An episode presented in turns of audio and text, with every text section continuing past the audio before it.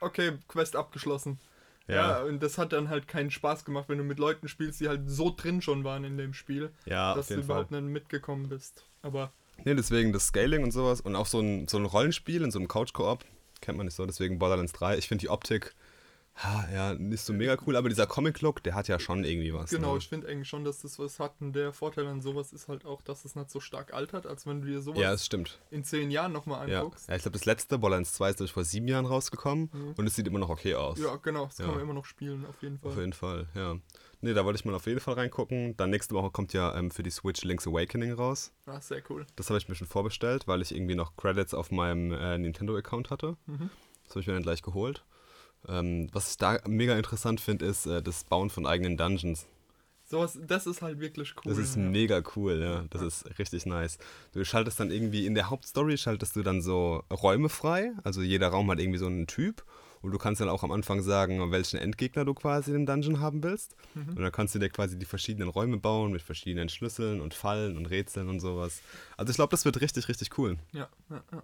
Ich habe ja leider mit Destiny schon wieder aufgehört. Ja, ich habe meins gerade umgezogen, einfach aus Prinzip, aber ich war dann so, oh nee. Weil was mir da fehlt, ist die Lore in der Welt.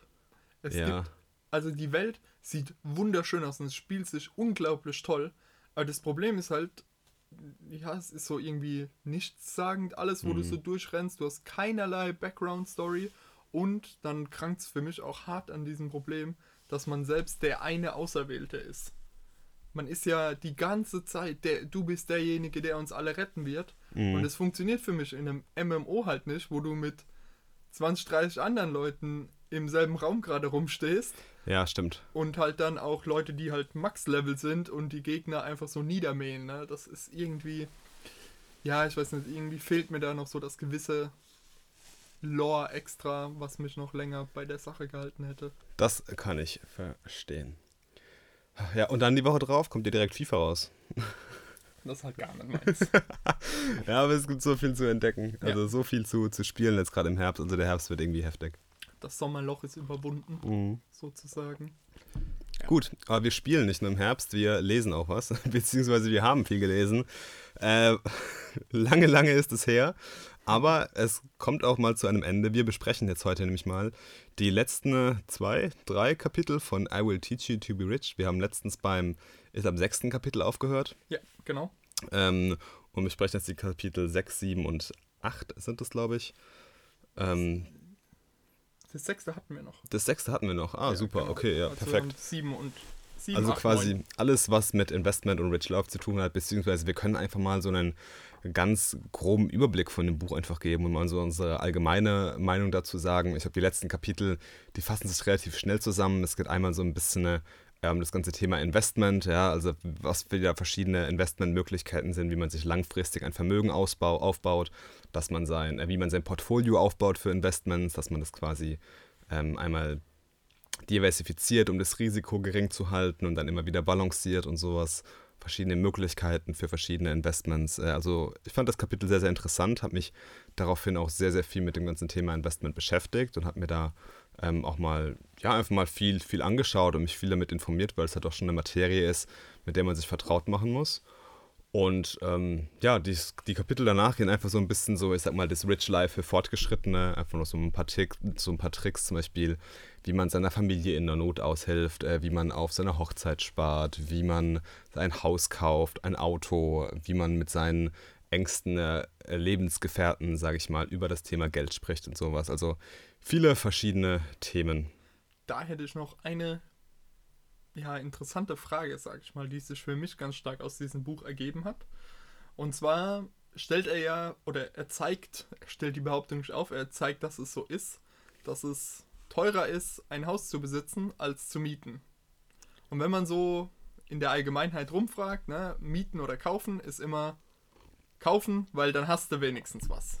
Ne? Und ja. er zeigt ja ganz klar, dass es auch ganz, ganz wenige Orte auf der Welt gibt, wenn man das Geld praktisch, was man in ein Haus investiert hat, stattdessen in Aktien angelegt hätte und zur Miete gewohnt hätte, hätte man am Ende mehr Geld gehabt, als wenn man. Ja.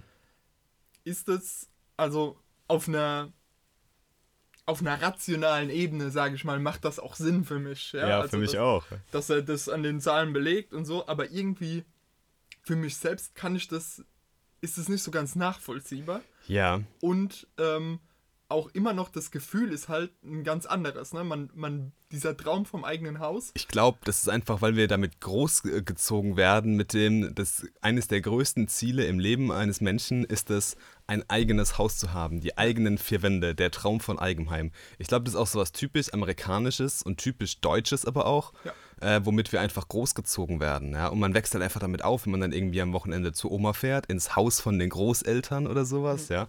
Oder im eigenen Elternhaus aufwächst und dort irgendwie 20 Jahre verbringt äh, dann ist das halt schon irgendwas, wo man sagt, hey, ich will auch mal irgendwann mein, mein eigenes Haus haben. Ja. Gleichzeitig leben wir in so einer Generation, die so flexibel ist und irgendwie, gerade wir jetzt, ja, wir können irgendwie heute in äh, Paris, morgen in London und im nächsten Jahr dann irgendwie in äh, Puerto Rico arbeiten oder irgendwie sowas. Und da ist für mich halt so ein Haus auch immer so eine, so eine Festlegung auf irgendwas ja, und so ein Stück Freiheit aufgeben, aber auch wieder schon so ein Stück Freiheit gewinnen. Also es ist eine ganz komische, ganz komische Mischung. Ja. Ja, auf jeden Fall. Ähm, also ist es für dich auch schon so, dass ähm, selbst diese rationale Erklärung hinter Ja. dem beeinflusst das eigene Gefühl, diesen Traum vom eigenen Haus, wie du es genannt hast, ähm, nicht, sondern es ist immer noch so, ja, eigentlich ist es schon sowas, so ein, so ein Life-Goal. Ja, auf mal. jeden Fall. Also ganz klar, logisch.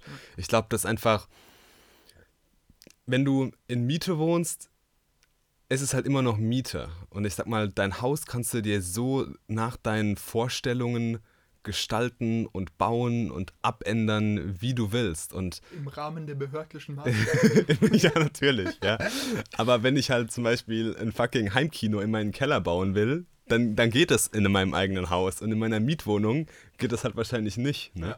ja. Ähm, von daher hast du halt, sag ich mal, bist du halt in dem, was du willst und in, so, wie du es dir vorstellst und so, wie es dich erfüllt, bist du halt mit einem Haus irgendwie schon Du irgendwie andere Möglichkeiten. in Anführungszeichen flexibler. Ja. Ja, genau, genau. Ja. ja, aber insgesamt kommen wir mal zu einem Fazit und Zu einer Bewertung. zu einer Bewertung, genau, rated. Ähm, von I Will Teach You to Be Rich. Nee, doch, Doch. I Will Teach You to Be Rich von Ramit Sethi. Oder Sefi? Ich glaube Sethi. Ähm, ja, Nennen wir einfach Ramit. unser Freund Ramit. Was sagst du jetzt, nachdem du das Buch gelesen hast und gerade auch aus der Perspektive, du hast dich ja davor noch nicht so mit dem Thema Eigentlich investieren. überhaupt nicht. Noch gar nicht. Also ich hatte gar keinen Plan. Was ich davor vor dem Buch gemacht habe, war so, ja, mein Gehalt kommt rein, da gehen meine Fixkosten weg. Ähm, ich lege mir ein bisschen was auf ein Sparbuch und das war's. Jetzt muss ich sagen, habe ich das Ganze viel, viel, viel ernster genommen. Es hat mir in vielen Sachen die Augen geöffnet und ich habe es viel strukturierter angegangen. Also es ist jetzt alles komplett automatisiert bei mir. Ich habe mir wirklich äh, Spreadsheets gemacht, wo ich sehe, ich habe so und so viele Fixkosten im Monat, die gehen an den und den Tagen ab. Ähm, das und das sind meine Saving Goals, auf die ich hinarbeiten will. Die Sachen gehen jetzt zum Beispiel auf meine Sparbücher oder auf meine Tagesgeldkonten, das irgendwie auf mein größeres Sparbuch, wo ich meine Notgroschen habe und sowas. Ähm, so viel geht auf meine, für meine Kreditkartenabrechnung und sowas drauf. Also das ist echt, ähm, hat mir sehr, sehr viel geholfen. Von daher finde ich das Buch schon mal sehr, sehr gut. Einfach, dass man ein bisschen strukturierter an das ganze Thema Finanzen angeht. Und ich habe jetzt ein System für mich gefunden, was für mich auf jeden Fall sehr gut funktioniert. Es ist halt aber allerdings so, dass man da wirklich Bock drauf haben muss. Ich glaube, man kann das Buch nicht lesen und sich einfach berieseln lassen, Ja. sondern man muss wirklich aktiv schauen, okay, was kann ich selber aus dem Buch lernen, was kann ich für mich mitnehmen? Und wie kann ich das so anpassen, dass es für mich in meinem Alltag funktioniert und anwendbar ist. Weil ich glaube, das ist das Wichtigste, dass man einfach diese Ratschläge aus dem Buch, die immer an den Ende von dem Kapitel stehen, verwendet, schaut, okay, was kann ich davon adaptieren, was mache ich schon, was gefällt mir nicht so gut, was kann ich nicht machen, was würde ich gerne verwenden ähm, und es dann so ein bisschen persönlich auf seine Lebenssituation anpasst. Von daher finde ich es halt sehr gut. Minuspunkt gibt es von mir in der Hinsicht, dass es einfach sehr stark auf den amerikanischen Markt begrenzt ist. Äh, das hätten wir wahrscheinlich auch vorher gewusst, wenn wir uns einfach mal ein bisschen die Buchbeschreibung durchgelesen hätten. Aber so muss man halt immer schauen, okay, was macht davon in Deutschland Sinn, wie funktioniert das im europäischen oder im deutschen Markt. Äh, ist ein bisschen mehr Arbeit, aber das Gute ist, man lernt dabei einfach noch mehr. Ähm, Finde ich sehr, sehr gut eigentlich. Zu deinem Negativpunkt bin ich mal gespannt, weil dieses Buch wird Mitte November auf Deutsch erscheinen. Okay. Und da bin ich mal gespannt, ob da jemand dran sitzt und das Ganze einfach nur übersetzt oder aber ob da jemand dahinter sitzt, der probiert, die Sachen, ich sag mal, einzudeutschen. Ja. ja also nicht einfach ein 401k zu erklären, halt im Deutschen, weil, ja, du hast Das- ja schon angesprochen, es macht wenig Sinn für Ja. uns, sondern ähm, tatsächlich deutsche ähm, Varianten und Methoden für die Altersvorsorge aufzuzeigen. Da bin ich mal gespannt. Ich werde auf jeden Fall mal in der Buchhandlung zumindest das Buch in die Hand nehmen und Ja, mal reinschauen. das ist eine sehr gute Idee, ja. Ähm, deswegen vielleicht, wenn auch jemand sagt, ah, das Englisch ist mir vielleicht dann doch zu viel, ähm, vielleicht ist da die deutsche Version, die, ich meine, es wäre der 6. November, aber nicht darauf festnageln, Mhm. ähm, kommt das Ganze nochmal auf Deutsch raus. Und ich fand das Buch auch nochmal schön, vor allem mit diesen Call to Actions einfach am Ende. Immer ganz klar, hier sind deine zwei, drei Punkte, mach die jetzt bitte. So wirklich, man konnte sich, man hat sich angesprochen gefühlt. und Ja, das definitiv. Ne? Also das fand ich sehr, sehr gut gemacht. Ähm, ich hatte jetzt sehr, sehr viel davon schon so umgesetzt, habe mir dann aber auch in Detail, also in, in Teilen nochmal über Details Gedanken gemacht und dadurch auch, denke ich, nochmal das eine oder andere verbessern können und halt auch einfach, ja, ich sag mal, dieses bewusste Ausgeben von Geld, diese an, andere Denkweise, die hat mir dann doch auch nochmal das an dem einen oder anderen mehr Spaß bereitet, was ich Mhm. mir so gekauft habe. Ja, das glaube ich auch. Ja, ich finde es auch cool, weil ähm, davor war es immer so ein bisschen, ich hatte halt meinen meinen Kontostand irgendwie im Blick, dann so, ah, kaufe ich mir das jetzt oder nicht? Was will ich mir in der nächsten Zukunft noch gönnen? Jetzt tue ich einfach das, was ich mir irgendwie gönnen will, auf verschiedene Tagesgeldkonten einfach und so kann ich quasi das Geld, was ich in meinem Checking-Account habe, einfach so ausgeben, wie ich Lust drauf habe, Mhm. weil es ja dieses Guilt-Free Spending Money ist quasi. Ja, genau. Und das finde ich sehr, sehr gut, ja. Ja, sehr cool. Deine abschließende Bewertung? Ja, also ich denke, den, den Minuspunkt mit Amerikanisierung versus halt Deutschland, den muss man einfach sehen an unserer Stelle. Aber das kann ich jetzt dem Autor nicht wirklich angreifen, Ja, weil ähm, er hat es ja nicht für uns geschrieben. Ja. Und deswegen würde ich dem Buch viereinhalb Sterne geben. Sehr cool. Wie sieht's bei dir aus? Ähm, ich würde mich bei vier Sternen anschließen. Ich fand den Schreibstil auch teilweise sehr, sehr, sehr, sehr cool. Ähm, fand ich sehr gut. An vielen Stellen gab es Wiederholungen. Ich habe jetzt die Kindle-Version gelesen, da war das aber ganz cool, weil sobald er ein Kapitel referenziert hat oder irgendeinen Link, konnte man quasi einfach auf den Link drauf tippen und war sofort wieder an der Stelle, was er gemeint hat. Das fand ich sehr schön. Das ist cool, ja. Ähm, ansonsten aber gibt es eigentlich nicht, nicht so viel zu meckern. Ich fand das Buch auf einer grundlegenden Ebene sehr, sehr gut. Ich würde jedem, der sich mit dem Thema Finanzen ein bisschen professioneller beschäftigen will, würde ich das Buch an den, ans Herz legen, einfach mal um das Thema einzusteigen. Ich glaube, das ist auch für Leute, die sich noch gar nicht mit dem Thema beschäftigt haben, ein sehr, sehr guter Einstieg. Mhm. Äh, von daher verdiente vier Sterne. Sehr cool. Nice. Wollen wir gleich gucken, was wir uns als nächstes aussuchen für unseren Das ist ja immer das große Problem, ne? Ne? Ein, ein neues Buch zu finden. Ja. Ähm, Das Problem ist außerdem, dass meine Amazon-Wunschliste täglich wächst. Das Problem kenne ich leider. Aber das ist ja auch irgendwo schön, weil Ja. es so viel Inspiration dann bietet. Ich habe mir ähm, vorab mal, ich habe mal gedacht, wo, komm, wo kam unser erstes Buch her, das wir zusammen gelesen haben, der gute Leonardo da Vinci von Oh ja. Walter Isaacson. Und der kam ja aus der Winter Reading List von Billy Gates, Yes. ähm, der Mann, der Malaria ausrotten will. Und der gibt's auf der auf dessen Webseite Gates Notes gibt so eine ganze Sektion über Bücher, die er gerade so liest oder empfiehlt, die man lesen sollte. Und da bin ich über ein Buch gestolpert, das mich vom Namen her direkt schon angesprochen hat, und zwar How to Lie with Statistics. Mhm. Und da geht es einfach darum, ja, so ein bisschen hinter die Kulissen von Statistiken. Wie werden Statistiken manipuliert, dass sie in den Medien bestimmte Reaktionen auslösen oder auch ähm, um Investoren und Aktienmärkte zu beeinflussen. Das Verrückte an diesem Buch ist, Bill Gates bezeichnet es als top aktuell und hochmodern. Das Buch wurde geschrieben 53. Okay. 1953. ähm, wurde dann irgendwie Ende der 90er nochmal geupdatet und aktualisiert, aber ähm, ja, zeigt einfach, dass das Thema Statistik ist natürlich überhaupt nichts Neues und die Manipulationsmöglichkeiten, während sie zwar vielfältig sind, ähm, scheinen sie doch ähm, relativ standardisiert zu sein. Also einfach ja, die Skala zum Beispiel anzupassen oder merkwürdige Recheneinheiten zu nehmen. Wir kennen das hier alle von Ja. ähm, unseren lieben Internetprovidern, die Sachen in Megabit angeben. Wir sind aber alle nur Megabyte gewöhnt, deswegen kriegen wir eigentlich nur das acht, ein Achtel davon, was wir eigentlich denken, dass wir bekommen sollten. Also es sind ja immer so, so Themen, das ist jetzt nicht direkt Statistik, aber das ist auch eine kleine Lüge der Zahlen, sage ich mal. Und genau darum geht es in diesem Buch und das fand ich vom Grundprinzip her eigentlich sehr interessant. Nice, klingt sehr, sehr interessant. Ähm, ich habe mal vor langer, langer Zeit ein Buch auf der Liste gehabt, was so ein bisschen in die, in die ähnliche Richtung geht. Vielleicht kennst du es. Ähm, Everybody Lies. Sagt mir What the Internet can tell us about who you really are. Ähm, und das geht auch so ein bisschen drauf. Es geht zum Beispiel auch so ein bisschen auf, auf Google-Anfragen und wie die zum Beispiel so Daten anstell, äh, darstellen und sowas. Also auch ein sehr interessantes Buch. Ich habe das immer wieder in irgendeinem Podcast aufgeschnappt und ähm, ja, einfach so ein bisschen aus dieser, aus dieser Richtung von dem Internet her gedacht. Ähm, oder halt, wie du es gesagt hast, eben aus dieser Richtung von den Statistiken her. Mhm. Ja, Finde ich auch so ganz interessant. Ich hatte mal einen Blink gelesen bei Blinkist über Factfulness. Das habe ich, glaube ich, sogar gehört. Ja, das ist geht, glaube ich, auch in die richtige, in die gleiche Richtung wie das Mhm. Buch, was du eben beschrieben hast. Ja.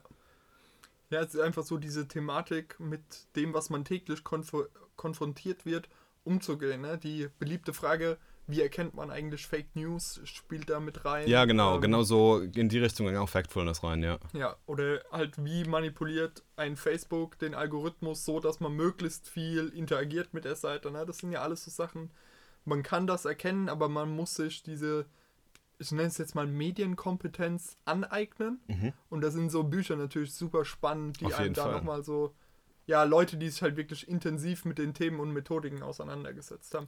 Von wann ist denn dein Buch? Äh, das ist von 19. April 2018.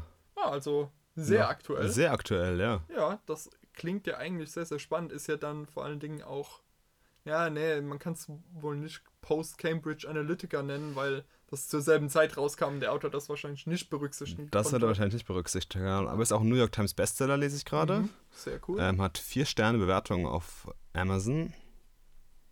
Ja. ja, das klingt doch eigentlich ganz ordentlich. Wir können natürlich auch wieder auf äh, Bad Blood zurückgreifen, was wir jetzt schon zweimal in der engeren Auswahl hatten. Ja, das stimmt allerdings, aber ähm, das sollte vielleicht kein Kriterium sein. Um, True. Ich denke, dadurch, dass wir jetzt ja beide auch so ein bisschen ein Buch gefunden haben, was sich mit dieser Thematik, Mhm. ich sag mal, wie gehe ich mit Ich habe es gerade echt nur rausgesucht, weil du das gesagt hast, eben mit den, mit den Statistiken und sowas. Und ähm, da habe ich mir gedacht, so, hey, ich hatte doch mal auch irgendwas im Hinterkopf. Das war jetzt nicht mal ein Buch, was auf meinem Wunschzettel lag. Mhm. Also das habe ich jetzt einfach so, so gefunden. Ähm, Ja, wenn du Bock drauf hast, können wir da gerne tiefer einsteigen. ja finde ich eigentlich cool, weil es vielleicht ähm, noch ein bisschen, also zum einen klingt so, als würde es besser in den Podcast passen. Wir sind ja auch immer so technikaffin. Ja. Und das andere klingt schon ein bisschen, ähm, ich sag mal, ein bisschen verkopfter, muss ich jetzt sagen. So, ja, true. Ein bisschen das theoretischer. Ja, ja. Und da hat man vielleicht noch mehr praktische Applikationen mit drin und das ist natürlich auch immer super spannend, um über solche Beispiele, aktuellen Beispiele auch zu reden. Auf jeden Fall. Ja, also hier Everybody Lies, äh, Big Data, New Data and What the Internet can tell us about who we really are. Von, Von Seth Stevens Davidowitz. wir suchen uns ja auch immer die Namen raus hier. Auf jeden Fall, gut. Ich werde es verlinken ähm, in den Shownotes. Dann haben wir jetzt das Buch. Ich werde hier schon mal die One-Click-Option bei Amazon nehmen und mir das direkt auf den Kindle schicken. Sehr cool. So, jetzt wird es auch schon auf den Kindle geschickt und ich kann direkt anfangen loszulesen. Ah, ich ich liebe den Kindle. Das ist so ein tolles Gerät. Ich bin echt äh, happy mit dem Teil. Leider keine Werbung. Leider nicht. Leider nicht. Ja. Amazon, wenn das jemand hört, ich, hier könnte Ihre Werbung stehen. Es war wieder Keynote-Zeit. Der, wie, wie, wie hat das MKBHD gesagt? Der Techtober? Nee, Techtember? Techtember und Techtober. Klingt sehr komisch, der Techtember. Ja, Aber wir starten langsam in den Techtember. genau. Alle Jahre wieder um die Septemberzeit versammelt man sich im. Der, zweit, der, der zweite Dienst, nee, der, der Dienstag in der zweiten Septemberwoche. So rum ist es. So kann man es natürlich auch sagen, ja. Alle Jahre wieder versammeln wir uns einfach in San Francisco auf dem Firmengelände von Apple. Ähm, diesmal im Steve Jobs Theater of Dreams. Und bekommen ein neues iPhone und ähm, ja, noch ein paar andere Sachen vorgestellt. Ja. Und wir gehen einfach mal so ein bisschen durch die Keynote durch und ähm, schauen uns die verschiedenen Punkte an, oder? Genau. Hast du die Keynote gesehen? Nee, ich habe nur Zusammenfassungen, Okay. so la MKBHD Ja. oder. Ich habe die komplette Keynote gesehen und mittlerweile muss ich sagen, ich gucke mir die Keynotes am liebsten wegen den Produktvideos an. die sind so verdammt genial. Also wirklich, wie man Produkte präsentiert und so präsentiert, dass die Leute am liebsten direkt das Geld bar auf die Bühne schmeißen würden, wenn man sie bekommt. Das kann Apple einfach. Ja. Die haben das schon, die haben das so perfekt raus und die sind so perfekt minutiös geskriptet, diese ganzen, äh, diese ganzen äh, Präsentationen und diese, die komplette Halle wurde ja für Präsentationen gebaut. Ich habe Ja. das ja während der Vorstellung gesehen, dass da zum Beispiel ähm, ein Typ, der was an einem Tablet, an einem iPad gezeigt hat, der ist dann weggelaufen und dann ist diese Säule, wo das iPad drauf stand, einfach runter in den Boden gefahren. Und später stand der dann drauf und sowas. Und es gibt auch ganz bestimmte Kamerawinkel, die von der Decke hängen, die quasi in der Architektur von dem Gebäude so verplant wurden, dass die perfekt den Winkel haben mit der perfekten Beleuchtung, dass die Wand auch hinten dran wirklich schwarz ist, dass halt dieses, diese Schrift von Apple, diese weiße Schrift immer perfekt rauskommt und sowas. Also äh, präsentationsmäßig saugenial gemacht. Ne? Ja, auf jeden Fall. Ja, wir können ja mal starten mit den kleineren Sachen, ne, die rauskommen werden. Einmal Apple TV Plus, äh, ein Streamingdienst für, ja, ich sag mal, Apple TV-Serien, also produziert von Apple. Ähm, wird 5,99 Dollar kosten. Ich weiß nicht, was der deutsche Preis sein wird. Ich- meine, in Deutschland kostet es 5 Euro. 5 Euro. Ja. Ja. perfekt. Dann ist das schon mal gebucht bei mir. Äh, Es startet ab November ungefähr. Mhm. Es sind ein paar Serien dabei. Ähm, Filme weiß ich jetzt noch gar nicht, ob da welche dabei sind. Es werden aber bestimmt welche kommen. Und ähm, ich bin mal gespannt. Namhafte Schauspieler, namhafte Regisseure. Und es soll ja quasi in Zukunft die Plattform für die besten Geschichten der Welt sein. Werden wir sehen, weil das Problem, das goldene Streaming-Zeitalter ist ja leider vorbei, wo man eigentlich nur Netflix gebraucht hatte und man hatte alles. Wir schauen mit einem, ja, eigentlich mit zwei weinenden Augen diesen, diesen drei, vier schönen Jahren hinterher. Und dann kam noch Amazon dazu, das war auch noch so okay, aber jetzt mittlerweile ist ja der Markt immer stärker fragmentiert. Ich meine, wir bekommen jetzt Disney Plus noch mit dazu Mhm. und jeder probiert eigentlich hauptsächlich Hulu, HBO, also es gibt ja so Genau. wahnsinnig viel. ja, das ist wirklich krass. Und ja, und alle probieren irgendwie durch ihre eigenen Serien natürlich hauptsächlich zu punkten. Ja, Ähm, ist irgendwie ein bisschen schade. Es ist natürlich aus Sicht der Studios absolut nachvollziehbar. Ähm, ich muss sagen, der, der Apple-Dienst würde mich sowieso nur interessieren, wenn er auf meinem Sony-Abspielgerät auch noch als App dazukommt. Was ich nicht weiß, aber Apple hat auf der anderen Seite natürlich das Geld, um zu Sony zu gehen und zu sagen, hier ist die App, stellt die bei euch rein. Ähnliches könnte ich mir bei Disney Plus auch noch Mhm. vorstellen. Das weiß ich nicht, aber ansonsten ist der Dienst für mich uninteressant, außer halt, wenn die eine Hype-Show, ich sag mal, wenn da ein Game of Thrones artiges, ja, exclusive irgendwie kommen würde, genau, dann, dann, würdest du dir ein Apple TV holen. dann würde ich mal, keine Ahnung, kann man ja bestimmt auch einfach sein MacBook anschließen. Man kann auch einfach das MacBook anschließen mittlerweile. Genau. Ja. Ja, da gibt es ja auch die TV-App dann. Genau, also. Aber ansonsten muss ich sagen, es ist halt ein weiterer Streaming-Dienst. Ich weiß nicht, was da Apple so krass cool anders machen kann, außer dass sie halt wirklich, wie gesagt, namenhafte Leute am Start haben. Aber ich würde mal sagen, nur namenhafte Leute heißt noch nichts. Also gerade ein Steven Spielberg hat auch in letzter Zeit sehr viel Fragwürdiges produziert, angefangen bei Indiana Jones 4, der Film, den es nicht gibt. Ähm, also es ist schon, ja, große Namen ziehen heutzutage nicht mehr unbedingt. Aber ja, man kann eigentlich nur hoffen, dass was coole Inhalte bei Mhm. rumkommen. Ich bin gespannt drauf. Das auf jeden Fall. Und ich könnte mir vielleicht gerade vorstellen, dass Apple im Bereich Dokumentation coole Sachen Mhm. machen könnte. So halt auch so, ja, so Design-Themen nochmal angeht, Oh ja. weil das halt so in ihrer DNA liegt. Ja, vielleicht macht Johnny Ive dann die Dokumentation. Und der ist ja jetzt gerade weg. Ich hätte gerne eine Dokumentation, wo einfach nur Johnny Ive in diesem weißen Raum ist und einfach Sachen, äh, Charakteristiken von Produkten aufzählt. Das wäre mein Traum, ja. Das würde ich mir in fünf Staffeln würde ich mir das angucken wahrscheinlich, ey. Ich würde es binge-watchen. Ja. Oder zum Einschlafen hören, weil der Mann so eine entspannte Stimme hat einfach. Äh, geiler Typ. Ähm, okay, weiter im Programm. Es gab noch einen weiteren äh, Abonnementdienst, auch für 5 Euro. Der wird nächsten Donnerstag starten. Ne? Da bin ich sehr, sehr, sehr gespannt drauf. Ich werde den auch direkt abschließen und dann mal reinschauen in diesem siebentägigen Probeabo, nämlich Apple Arcade. Genau. Äh, quasi ein Spieleabonnement, mit dem man exklusive Spiele auf den ganzen Apple-Plattformen spielen kann. Also man hat sich da so ein bisschen mit vielen ja, namenhaften Herstellern, aber auch mit vielen Indie-Herstellern unterhalten und zusammengesetzt und ähm, hat da, sage ich mal, exklusiven Content, der Mobile First gedacht ist, ähm, sich ausgedacht. Ja, es sind dann Spiele fürs iPhone, fürs iPad, für den Mac, für den Apple TV. Man kann dann am Apple TV auch einen eigenen Controller anschließen, was ich sehr cool finde, um diese Spiele zu spielen. Vor allen Dingen kann man den PlayStation 4 oder Xbox Controller, was Ja. danke Apple dafür, dass Danke. man nicht seinen ja, eigenen ja. Controller Das- noch aha, kaufen muss. Oh Gott, der Apple Control, iControl. Ja. Pro Plus, äh, whatever. ja, da kommen wir später noch drauf. Ähm, ja, ich finde das ganz cool. Ich habe mal so die Spiele überflogen. Es sind natürlich keine AAA-Titel, aber es sind halt coole Indie-Titel und da können manchmal wirkliche Perlen dabei sein. Ich muss gerade an Sachen denken, wie zum Beispiel Monument Valley, was für mich eines der besten Spiele auf dem Mobile-Device ist. Ähm, von daher, oder Limbo oder irgendwie sowas oder Inside. Ähm, da gibt es wirklich tolle Indie-Titel, die in den letzten Jahren auf diesen Mobile-Plattformen erschienen sind. Und deswegen finde ich es mal interessant. Ich bin jetzt kein ganz, ganz großer Mobile-Gamer, der irgendwie sein iPhone nutzt, um zu spielen. Aber hin und wieder schaue ich mal gerne drauf und vielleicht ist mal wirklich eine Perle dabei. Ja, genau, so, so sehe ich das eigentlich auch. So vor allen Dingen was Schönes für Indie-Titel, Ja, äh, Developer, die es ja doch oft schwer haben, dann einem den 1 Euro dafür ähm, irgendwie aus der Ja, Tasche zu nehmen. ich bin immer noch gespannt, wie das sich quasi mal, ich sag mal, für die Entwickler lohnt. Ja. wie das Payment Model auf der Seite aussieht, weil du kaufst ja quasi das Spiel nicht mehr, sondern es ist einfach in diesem Package drin. ja, genau. Und ähm, da ist es mal für mich interessant, ob die dann irgendwie nach Downloadzahlen bezahlt werden oder nach gespielte Minuten oder whatever. Ähm, das finde ich, finde ich spannend. Ja. Ja, und da wird es dann auch mal interessant sein, wie oft da neue Inhalte dazukommen werden. Mhm. ja, das stimmt. Und also ich denke mir, dass Apple da nicht einfach jeden Müll drauf werfen wird, weil das machen sie nicht.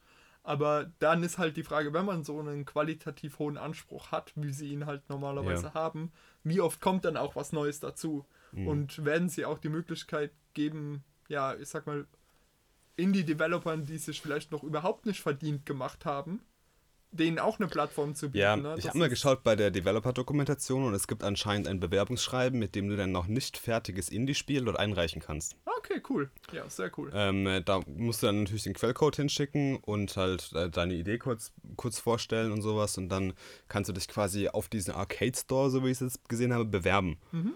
Ähm, aber wie dann das weitere im Detail und Detail aussieht, noch keine Ahnung. Ja, das klingt doch aber erstmal gut. Aber ich habe eine Spieleidee, äh, eine 2D-Spieleidee, vielleicht. Können wir da mal wieder was starten? Ja, ja. Ja, klingt Ja. gut. Ja, Klingt ich gut. Bock drauf. Können wir später mal noch ein bisschen drüber reden. Gut, dann ging es aber richtig los. Ähm, wir haben ein neues iPad zu Gesicht bekommen, ein neues Baseline-Level-iPad, ähm, wo man gesagt hat, das Lustige ist, dass dieser, der, dieser Bash, sage ich mal in Anführungszeichen, oder dieser Jab wurde gemacht, äh, dass quasi dieses Entry-Level-iPad äh, mit dem äh, Top-Level Microsoft Laptop mithalten kann. Ähm, und das fand ich, fand ich irgendwie lustig, die Aussage.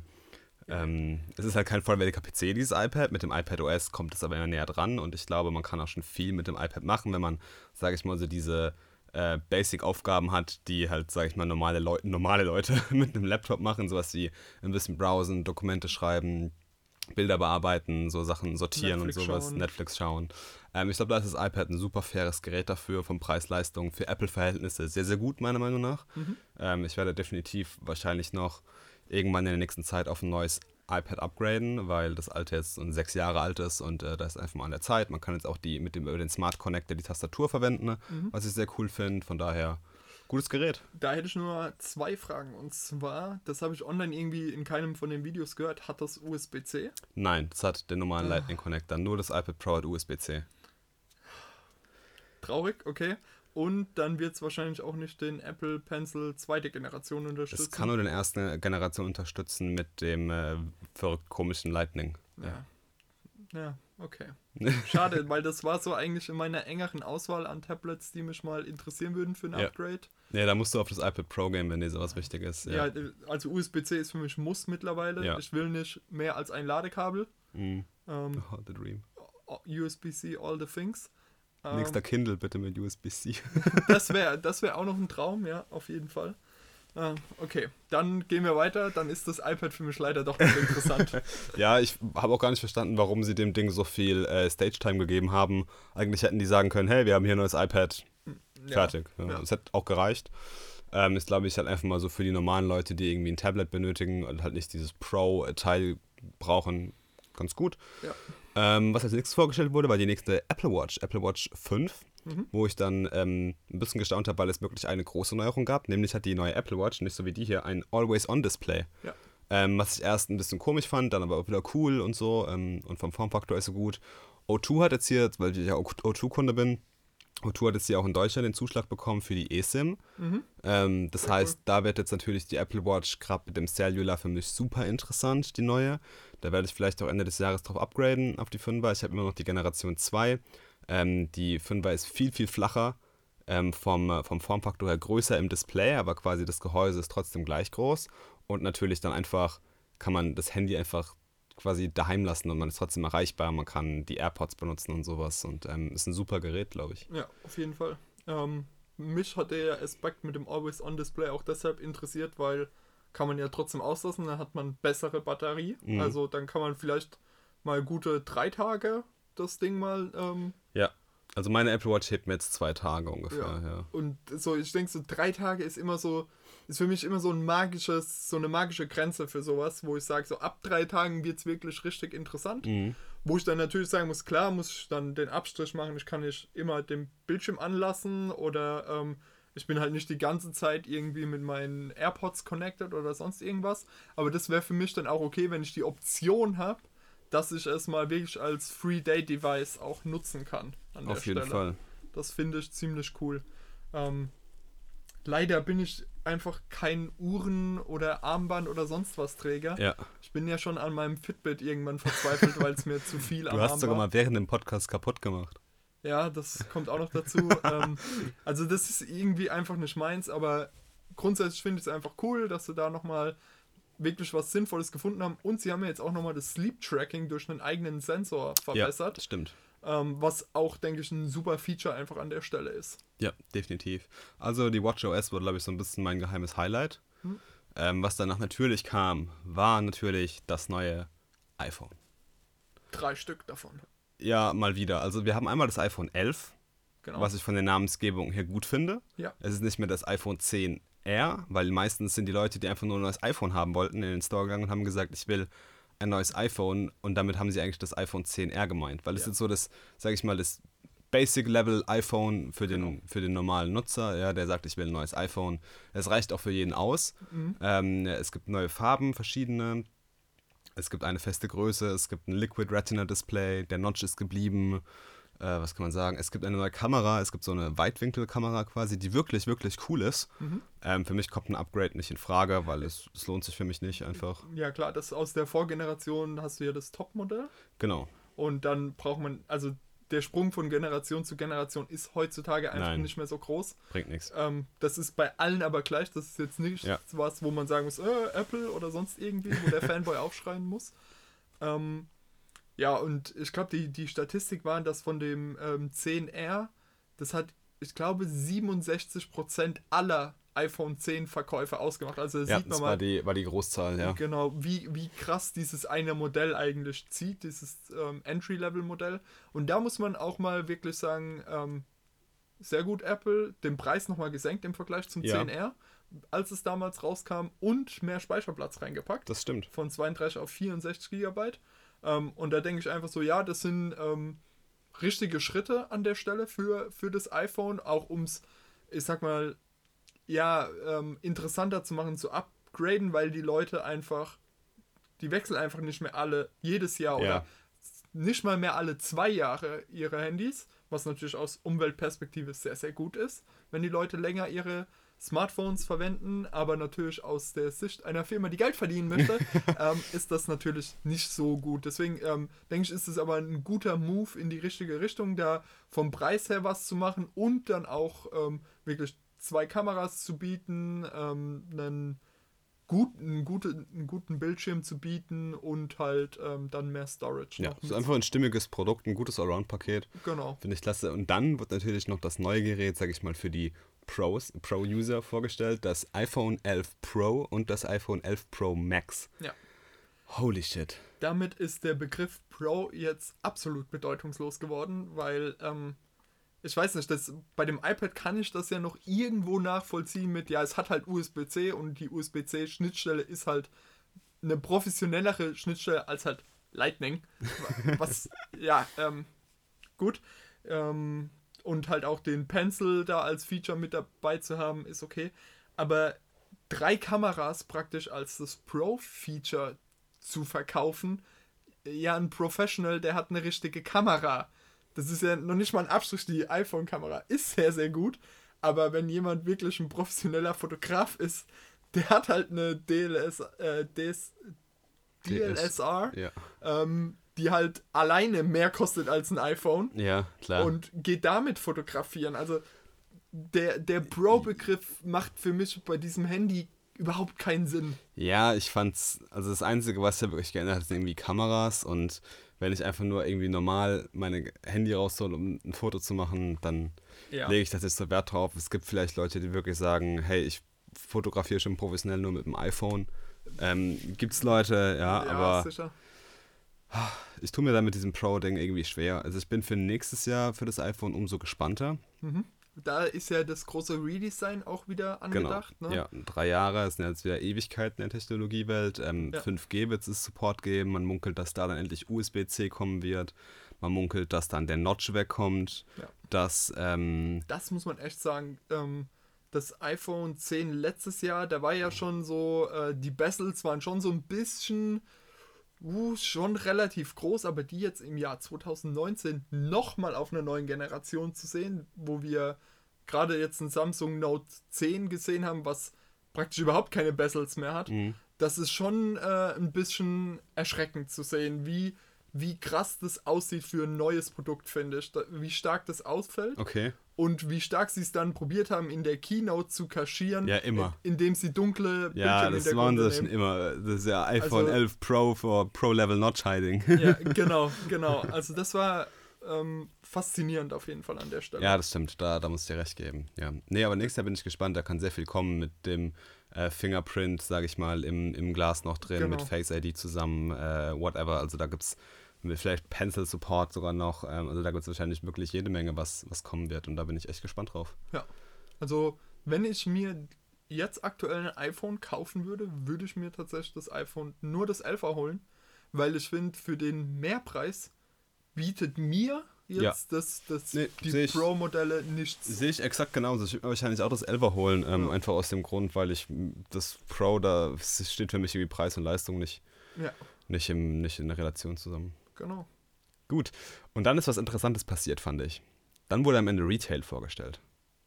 Und ich frage mich jetzt, was haben die in letzter Minute von der Agenda geworfen, damit Retail einspringen musste? Mhm. Weil es eigentlich nicht so das Highlight einer Keynote, dass du am Ende Retail vorstellst. Ja. Eigentlich ist es so dieses One More Thing, was sich viele gedacht haben, was man munkelt, was kommen könnte. Ja. Und ich glaube, da wurde in letzter Minute noch irgendwas oder am Morgen noch entschieden, dass das von der Agenda fliegt und an die Stelle dann Retail kommt. Die Vermutung, die im Internet herumgeht, was dieses One More Thing gewesen wäre, ist der U1-Chip, der ja erwähnt wurde auf den Folien, aber nicht wirklich weiter drauf eingegangen wurde in den ganzen Präsentationen. Und Okay. der U1-Chip ähm, beschäftigt sich mit Ultra-Wide Near Field Communication und der hilft einem dabei, unheimlich präzise Dinge zu lokalisieren in nächster Nähe, also praktisch GPS in Häusern Okay. sozusagen. Das einzige, was sie als Feature vorgestellt haben, ist die neue AirDrop-Version, Mhm. weil ähm, Apple hat ja ein bisschen damit zu kämpfen, ähm, mit diesem, dass Leute random Sachen auf iPhones airdroppen und dann hast du plötzlich irgendwie ähm, Bilder von irgendjemandem zugeschickt bekommen, der halt auch in der Bahn ist. Und damit kann man jetzt das Gerät praktisch so, dass du die aufeinander zeigen musst und dann kannst du nur in diese Richtung Okay. airdroppen, wo du gerade hinzeigst, was schon mal interessant ist. Kann natürlich super interessant werden, eben für die Retail-Seite, dass du Leute im Store lokalisierst und denen sagst, dann kannst du praktisch in der App sagen, ey, ich suche, keine Ahnung, Tiramisu. Wo ist denn das in diesem Laden hier? Und dann kann dich die Ah, App des okay. Supermarkts genau vor Dahin das navigieren. Produkt navigieren, Wow. wo das ist.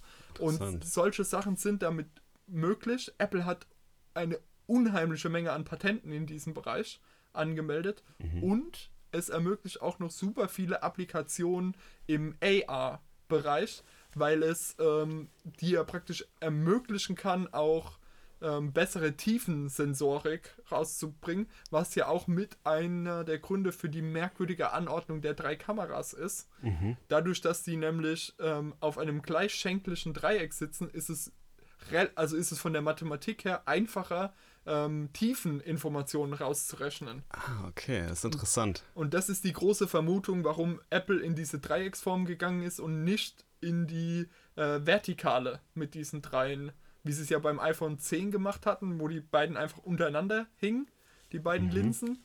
Und dann haben sie praktisch, warum haben sie nicht die dritte auch noch unten drunter gesetzt, wie das zum Beispiel Huawei gemacht hat? Ähm, oder auch andere. Und die Idee, die manche vermutet haben, ist, das ist für äh, Tiefensensorik in AR. Und wir wissen ja, dass AR mit eins der wichtigsten Themen für Apple ist. Also, wenn man sich die letzte Developer Conference angeguckt hat, war das ja ein Thema, was Definitiv. sie unheimlich gepusht haben, wo sie auch super viel an, ja, an Entwicklungsarbeit in den AR-Core für Swift gesteckt haben. Also super interessant. Merkt man einfach, dass Apple eine eine Firma ist, die eine Vision hat und die in eine bestimmte Richtung geht. Und das ist einfach mal wieder so ein Puzzlestück, die einfach so zeigt, so, ah, da kommt was. Da, die sind noch nicht so weit, Ja. Aber da kommt was. Und das ist auch so eine, ähm, ja, einfach eine Vermutung, warum der Retail angekündigt wurde und nicht mehr auf diesen U1-Chip.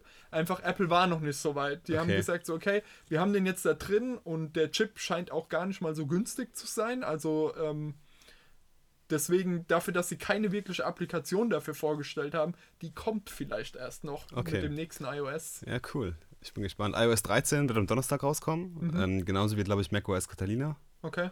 Gibt es irgendwelche großen neuen Im Dark Feature? Mode. Dark Mode. sehr Dark schön. Mode wird es geben, ja. Ähm, ja. Damit kommen wir eigentlich fast schon perfekt zum nächsten Ah, Thema. perfekt, schieß los. Android 10, ja. traurigerweise nicht irgendeine Süßigkeit mit Kuh. Ja, die Süßigkeiten haben sie begraben. Ja, aber Kriegst du noch alle hin? Oh, ob ich alle hinbekomme, weiß ich nicht. Ich bin jetzt gerade. Bei mir geht's los irgendwie im Kopf mit KitKat, weil ich da. Bei mir geht's los mit Honeycomb. Okay, Honeycomb, Jellybean, Jellybean und dann kommt KitKat, KitKat, Lollipop, Marshmallow, Marshmallow, Nougat, Oreo Oreo, und Pie. Pie. Und das war's.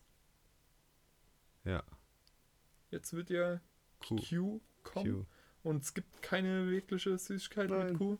Und deswegen hat man sich jetzt entschlossen, auf Zahl. 10 zu gehen.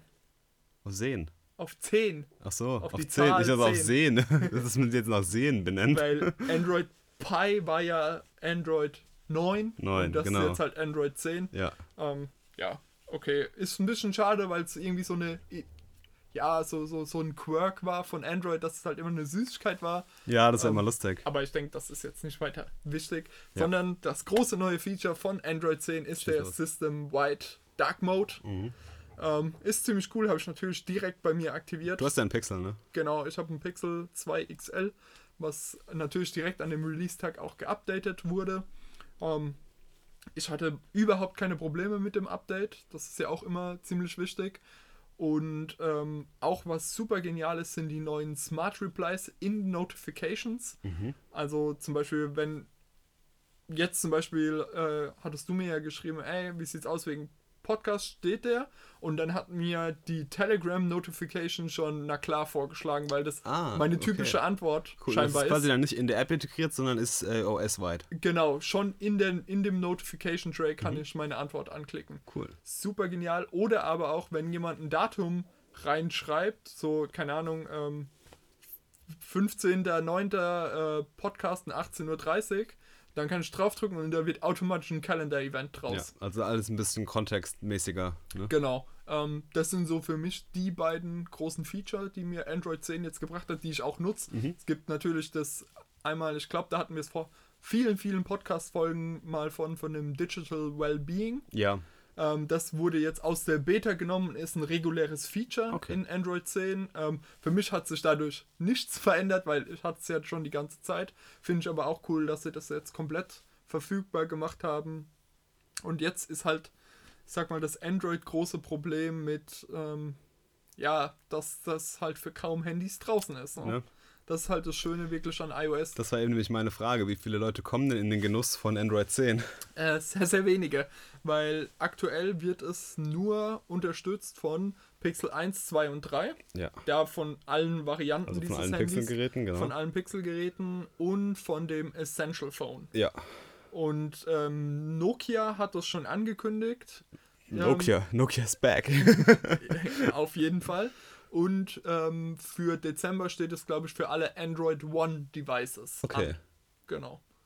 Interessant. Deswegen, ähm, also die Situation hat sich etwas gebessert an der Stelle in Android, aber sie ist immer noch nicht so toll, wie sie einfach bei iOS ist. Ja, klar, natürlich. Die Adoption Rate ist da einfach eine andere, bedingt einfach aus der, Genau. ja, aus dem Prinzip quasi, wie man mit diesen OS-Updates umgeht. Mir ist gerade noch eben ein geiles Update für iOS 13 eingefallen und zwar ähm, ein cooles Privacy-Update, nämlich dass äh, du, wenn irgendeine App, die du quasi nicht benutzt, gerade irgendwas in den auf irgendeine Berechtigung zugreift, kannst du die quasi on demand widerrufen. Zum Beispiel bist du jetzt gerade in der Bahn, bist irgendwie im Internet und auf einmal kriegst du eine Notification, dass Facebook gerade dein Mikrofon benutzt. Und du kannst dann sagen, nein, bitte lass das. Ja, so, ja. ähm, das finde ich ganz cool, ist, glaube ich, ein cooles Feature, was viele Leute gerade in diesem Privacy-Bereich Ja. äh, gerne nutzen werden. Da bin ich auch gespannt. Ich bin ja gerade am Überlegen gewesen letztens, ob ich mir ein Pixel 3a hole Mhm. als Zweithandy, einfach mal, um noch ein bisschen in dieser Android-Welt erhalten zu bleiben. Und ähm, vielleicht mache ich das mal demnächst. Vielleicht noch warten, bis das Pixel 4 draußen ist. Gute das Idee. wird ja jetzt wahrscheinlich wieder im Techtober rauskommen. Ja. Ähm, dann sinkt vielleicht der Preis nochmal, obwohl das Gerät mittlerweile ähm, teilweise um die 300 Euro schon zu haben ist. Ja. Ähm, also, genau. Kann man machen. Ja, kann man mal mitnehmen. Wenn man Guild-Free Spending Money hat. Wie hast du in der letzten Zeit geschlafen? Eigentlich gut. Wieso? Hast du mich. Weißt du, was ich letzte Nacht getan habe? Nein, aber ich weiß, was du am Donnerstag früh getan hast. Ja, stimmt. Ah, sehr gute Überleitung. Ein Meister. Ja, Ace Kapitel 2 war hier in Mannheim mal wieder im Wake-Up-Kino zu sehen. So habe ich auch schon den ersten Teil gesehen. Ist ein bisschen merkwürdig, einen Horrorfilm morgens um 6 sich Ja. mal äh, reinzuziehen. Auf Facebook gab es ein Video vom Cinemax und da haben Leute einstimmig gesagt, das war eine gute Idee, den morgens zu sehen. Ja, kann ich auch wieder verstehen, wenn man dann im Dunkeln nach Hause fahren muss. oh, ja. Ähm, ja, du bist ja, ich sag mal, von uns beiden bist du der riesen Stephen ja, King-Fan. ich bin ein riesen Stephen King-Fan. Du hast ja Ace auch gelesen. Ich habe zweimal es gelesen und habe es einmal als Hörbuch gehört, gesprochen von David Nathan. ja. Ähm, also ich bin auf jeden Fall, was das Buch angeht, sehr, sehr gut informiert. Mhm. Ähm, ich habe den Film am letzte Woche Samstagabends gesehen, was nicht so sonderlich schlau war. Du hast wenn mit man dann, Licht angeschlafen. ja, auf jeden Fall. Äh, wenn man noch die dunklen Landstraßen ähm, entlang, entlang fährt. Und ich habe mich auch dabei ertappt, wie ich dann mal am Tag danach in den Keller gegangen bin und ähm, von den dunklen Ecken äh, Abstand genommen habe. ähm, ja, was eigentlich zeigt, dass der Film einen, genau das macht, was er eigentlich machen muss. Ne? Also er setzt eigentlich genau da an, wo Teil 1 aufhört. Ich war von Teil 1 ein Riesenfan. Ich habe den öfters gesehen. Ich fand den sehr gruselig. Es war eine bei Teil 1 eine ganz andere Art von, von, von Horror. Ja? Also es war wirklich nicht so auf diese Jumpscares gesetzt. Klar, die waren dabei, weil die einfach irgendwie manchmal dazugehören, aber es war einfach auch wirklich Grauen, dem du ins Auge schauen musst. Also es waren wirklich einfach Szenen, wo draufgehalten wurden. Es waren Szenen dabei, wo du ähm, eine ganz komische Atmosphäre hattest, die dich wirklich bedrückt hat, dir den Schweiß auf die Handflächen getrieben hat im Kino. Und das fand ich wahnsinnig gut und einfach auch, wie nah er natürlich an dem Buch dran war. Ähm, und wie gut es umgesetzt wurde, wie, wie einfach die Handlung, also einfach in Anführungszeichen, die Handlung dafür war und ähm, ja, wie gut es einfach alles verwendet wurde und aufeinander aufgebaut wurde, wie die Charaktere beleuchtet waren, wie die sich entwickelt haben. Fand ich sehr, sehr gut und Teil 2 setzt eigentlich genau dort an, nur dass eben jetzt die andere Hälfte quasi von dem Buch drankommt, nämlich die Geschichte der Erwachsenen. Ja. Da wurden auch namhafte Schauspieler dafür eingesetzt, die teilweise sehr, sehr gut in die Rollen reingepasst haben. Ähm, und alles in allem war man natürlich wieder sehr, sehr stark an dem Buch. Man hat ein paar Sachen abgeändert, gerade in dem Endbereich, ähm, äh, wo ich das letzte Drittel oder das letzte Viertel von dem Film ein bisschen abflachend fand, sage ich mal, was den, den Horrorfaktor angeht. Ähm, und man dann so eher, sage ich mal, ein bisschen mehr auf Action gesetzt hat. Gerade, sage ich mal, die letzte Szene da in dieser Höhle. Äh, aber ansonsten äh, top. Ich kann das Sentiment nicht so teilen für diesen Film. Oh. Leider, mir hat der erste Teil auch ähm, sehr, sehr gut gefallen. Das Ja. war für mich echt eine Überraschung, dass mir der Film so gut gefällt. Ähm, der zweite Film hat für mich irgendwie nicht so gezündet. Mhm. Also zum einen finde ich es immer schon schwieriger. Du hast einfach mehr Angst mit Kindern, als du es mit Erwachsenen hast. Ähm, deswegen ähm, fällt für mich da schon so ein klein wenig ein Gruselfaktor ab an der Stelle. Dann hatte ich irgendwie immer das Gefühl, dass der Film mir probiert, Nostalgie zu geben für einen Film, den ich aber erst vor zwei Jahren gesehen habe und eigentlich keine Nostalgie für den Film habe. Das ist super interessant, weil bei mir kam voll die Nostalgie hoch, weil ich einfach Krass. das Buch vor Jahren gelesen habe mhm. und ich mich nicht auf den Film quasi besonnen habe, sondern auf dem Buch. Okay. Auf, auf, den Buch, auf das Buch natürlich. Ja. Aber ähm, genau das, was du eben beschrieben hast, war meiner Freundin genauso. Mhm. Ähm, dass die quasi halt, äh, hä? Äh, und ähm, ich habe halt dann quasi diese ganzen kleinen Referenzen in dem Film, da sind ganz, ganz viele, viele Gags auch einfach, die gemacht werden, auch im, im, Dialog, die quasi im ersten Film nicht gezeigt werden, aber auf das Buch zurückreferenzieren. Mhm, mhm. auch gerade zum Beispiel diese, diese Stelle, wo, äh, wo Bill sein Fahrrad wieder nimmt und dann Hey Ho Silver schreit und auf, diesem, auf dieser Straße entlang fährt. Das hat man im ersten Film gar nicht gesehen. Ja, genau. War aber im Buch so eine essentiell wichtige Szene einfach, mhm. womit man dann gesagt hat, okay, geil, das hat für mich dann irgendwie schon noch gezündet, ja. ja das war halt bei mir, das hat sich irgendwie so die ganze Zeit angefühlt, du willst hier gerade Nostalgie bei mir auslösen für einen Film, den ich aber sozusagen gerade erst gesehen habe. Das hat bei mir nicht so funktioniert. Und ähm, dann auch das, was du gerade mit dem Ende angesprochen hast, das hat sich für mich viel zu lange gezogen, ja. dieses Ende. Das war, ich weiß nicht, da, war, da hat mir irgendwie so der, der Punkt gefehlt. Beziehungsweise ich habe die ganze Zeit gedacht, ah, okay, da kommt jetzt noch ein Punkt. Und der kam dann für mich irgendwie nicht, weil dann war es dann irgendwie vorbei. Und deswegen hat der Film einfach bei mir, ja, der hat mich nicht so mitgerissen einfach. Ja, ich muss auch sagen, ich fand den ersten gruseliger als den zweiten, einfach weil es im ersten was Neues war. Mhm. Und sage ich mal, die Angst im zweiten immer auf dieselbe Art und Weise aufgebaut wurde. Es war irgendwie eine unheimliche Situation. Dann gab es irgendwie einen sag ich mal, einen, in Anführungszeichen, kleinen Jumpscare und dann wurde da ein bisschen draufgehalten und das noch, sage ich, intensiviert, bis es abrupt zu Ende war. Ja. Nach dem Muster wurde quasi jede gruselige Szene aufgebaut. Und ähm, das fand ich dann ein bisschen schade, dass man sich da halt immer wieder wiederholt hat. Ja. Was halt der Film, glaube ich, versucht hat, na, dass sich vielleicht zu stark versucht, ans Buch zu halten, weil in dem Buch ist das Ende ungefähr 200 Seiten lang. Mhm. Nur diese Szene in dieser Höhle. Das ist aber genial gemacht, weil die, die, der Zeit, die Zeit immer springt. Also du bist quasi ein Kapitel auf der Kinderseite und dann im nächsten Kapitel auf der Erwachsenenseite. Mhm. Und somit enden die Kapitel immer mit einem sehr starken Cliffhanger, womit sich das Ende zwar sehr, sehr lang zieht, aber die Spannung konstant auf einem sehr, sehr hohen Level gehalten wird, weil du quasi zwei verschiedene Dramaturgiekurven gleichzeitig am Höhepunkt hast. Ja, ja, und das ist natürlich super, super spannend. Ähm, und im Film, da musst du dir recht geben, der hat sich da ein bisschen, äh, ein bisschen zu weit äh, ziehen lassen, ja. Ja. Und ähm, ja, deswegen, also der Film hat immer noch, also er hatte wirklich so zwei Momente, wo ich echt so, wo ich gemerkt habe, okay, da hat man gerade die Luft angehalten und hat richtig mitgefiebert. Ähm, aber irgendwie, ja, es war halt nicht mehr, vielleicht auch nicht mehr dieses neue, frische, was der erste einfach mitgebracht hat. Ja. Und ja, aber immer noch, äh, ja, ich bereue es nicht, ihn gesehen zu haben, ja, sagen wir es mal so. Auf jeden der, Fall. Der hat schon Spaß gemacht zu gucken. Sieht natürlich auch wieder super aus. Also so die ganze Ausstattung und sowas ist einfach wirklich ja. super gemacht. Deswegen. Ja, und es gibt auch immer wieder so kleine, äh, kleinere Gags drin auf, auf so die Stephen King-Welt. Das fand ich ganz cool. Ähm, einmal gab es eine lustige. Er ist ja selbst drin. Er ist selbst drin in dem Laden, wo er sich dann mit, äh, mit Bill Danbro über sage ich mal, das Autorenleben so ein bisschen unterhält, was auf eine ganz lustige Art und Weise gemacht ist, weil er, ja. sein Charakter symbolisiert eigentlich ja Stephen King so ein bisschen selber in dem, äh, in dem Buch. Das ist so ein bisschen selbst rein transferiert, weil er auch Horrorautor ist dann irgendwann. Mhm. Und ähm, dann gibt es noch eine lustige Star Wars-Referenz, die ich ganz lustig fand. Mhm. Ähm, und dann gibt es noch eine Referenz, die müsstest du auch ganz cool finden, äh, von The Shining. Ja, ja. Die fand ich auch super. Ähm, fand ich sehr, sehr lustig.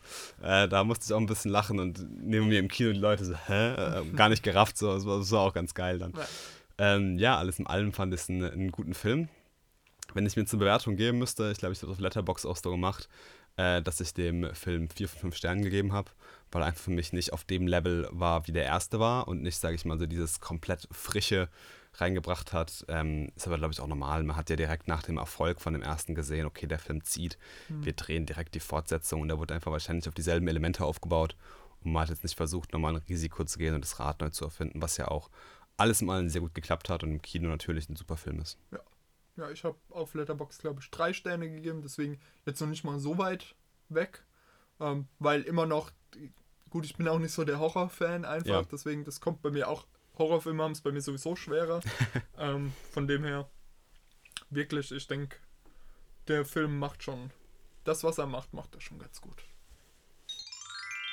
Gut, wir kommen zum Abschluss mit coolen Dingen. One cool thing. Wer Genau. mag anfangen? Ähm, ich glaube, ich habe beim letzten Mal angefangen, deswegen fängst du doch diesmal an.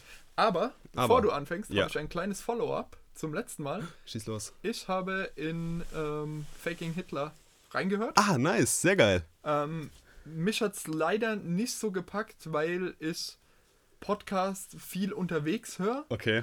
Und dafür waren mir dann viele der Telefongespräche zu undeutlich. Ja, von der Qualität her zu schwach, weil es einfach die Originalqualität ist. Ne? Äh, Genau, Ja. genau. Was, was ja gut gemacht ist eigentlich, weil es eine Authentizität, Authentizität äh, liefert an der Stelle. Ähm, aber dadurch, durch meine Hörgewohnheiten hat es dann an der Stelle nicht so gezündet. Einfach. Aber ähm, vielleicht muss ich dem Ganzen nochmal eine Chance geben, wenn ich irgendwie so eine ruhige Bahnfahrt Ja, habe oder ähm, irgendwie mal zu Hause. Ja, ich habe es auf einer langen Bahnfahrt gehört. Mhm. Ähm, da war es natürlich halt super. Ähm, da hat sehr viel Spaß gemacht. Und Follow-up, ich habe in DeepMind reingehört. Ah, sehr schön. Ich habe alle Folgen gehört. Ähm, ich fand es sehr, sehr cool. Ja, also es waren viele Geschichten, die ich schon kannte. Ja. Ähm, logisch, weil wir uns da einfach auch ein bisschen in der Welt befinden, aber trotzdem viele neue interessante Sachen äh, mitgenommen, auch tiefere Einblicke in manche Bereiche bekommen. Ich fand Mhm. zum Beispiel das mit, äh, mit, dem, mit der StarCraft-Folge, fand ich wahnsinnig interessant. ja, Äh, super das war genial. super genial gemacht, äh, ganz toll aufbereitet, ganz einfach verwissen, äh, vermitteltes Wissen. Ja. Top. Sehr cool. Dann können wir ja jetzt in die neue Runde starten. Dann können wir die neue Runde starten, sehr gut. Ähm, gut, dann äh, werde ich einen YouTube-Kanal empfehlen. Und zwar von jemandem, den du wahrscheinlich kennst. Sagt der Name Travis Nielsen noch was? War das äh, DevTips? DevTips, Ah, genau. sehr cool. Ähm, und zwar war der längere Zeit weg, hat ja auch ähm, DevTips aufgegeben. Mhm. Ähm, ist jetzt aber wieder zurück seit einiger Zeit und zwar mit einem ganz, ganz anderen Kanal, nämlich Little Music Boxes. Okay. Und was er dort macht, ähm, er hat ja eine Zeit lang gezeichnet, hat dann äh, seine, seine Zeichnungen auf Instagram und auf YouTube manchmal veröffentlicht. Jetzt veröffentlicht er ähm, kleinere Musikstücke, also gefreestylte Sessions oder auch äh, Remixes von bekannten Liedern. Ähm, ich schick, schick dir mal später ein paar Sachen. Und zwar ist es eine ganz coole Sache, weil es wird alles mit analogen Synthesizern gemacht. Okay, so wie es cool. natürlich für so ein San Francisco Hipster sein muss. Mhm. Und zwar sind es die Korg Volcas. Ich habe selbst einen Korg Volca und er benutzt da einfach einen Sampler und mischt dann so verschiedene Musiksachen zusammen, macht das meistens live. Letztens hat er mal irgendwie auf einer Uberfahrt einfach einen Song aufgenommen und ihn dann hochgeladen und sowas. Und äh, es ist einfach cool, den, den wieder zu sehen und Ja. äh, seine Art ist einfach ein totaler Künstler und geht total in dem auf, was er macht. Und das ist einfach eine super schöne Sache und äh, den mal wieder einfach auch auf dem YouTube-Kanal zu sehen, ist einfach eine coole Sache. Und da habe ich mir gedacht, so, hey, das muss ich doch dann David mal zeigen. Ja, sehr cool. Das war ja wirklich so einer der kreativen Köpfe, der auch ähm, es irgendwie geschafft hat, sein Wissen super zu vermitteln. Ja. Das war echt das, was an ihm gezogen hat und es echt schade war, als er seinen YouTube-Channel dann so. Oh, so emotional, hat. ja, das Ja. war echt, äh, man hat auch gemerkt, wie er eigentlich an dieser Sache hängt, Ja, aber einfach gesagt hat, hey, ich muss jetzt den nächsten Schritt gehen, ich kann dieses Ding nicht mehr weitermachen. ja. Das war, ja, sehr cool. Da bin ich doch mal gespannt. Ja, das ist auf jeden Fall äh, ganz lustig. Zum Beispiel hat er letztens äh, von äh, hier, äh, von Queens so verschiedene Remixes gemacht Mhm. und sowas, ähm, auf einem so einem Lofi-Hip-Hop-Level.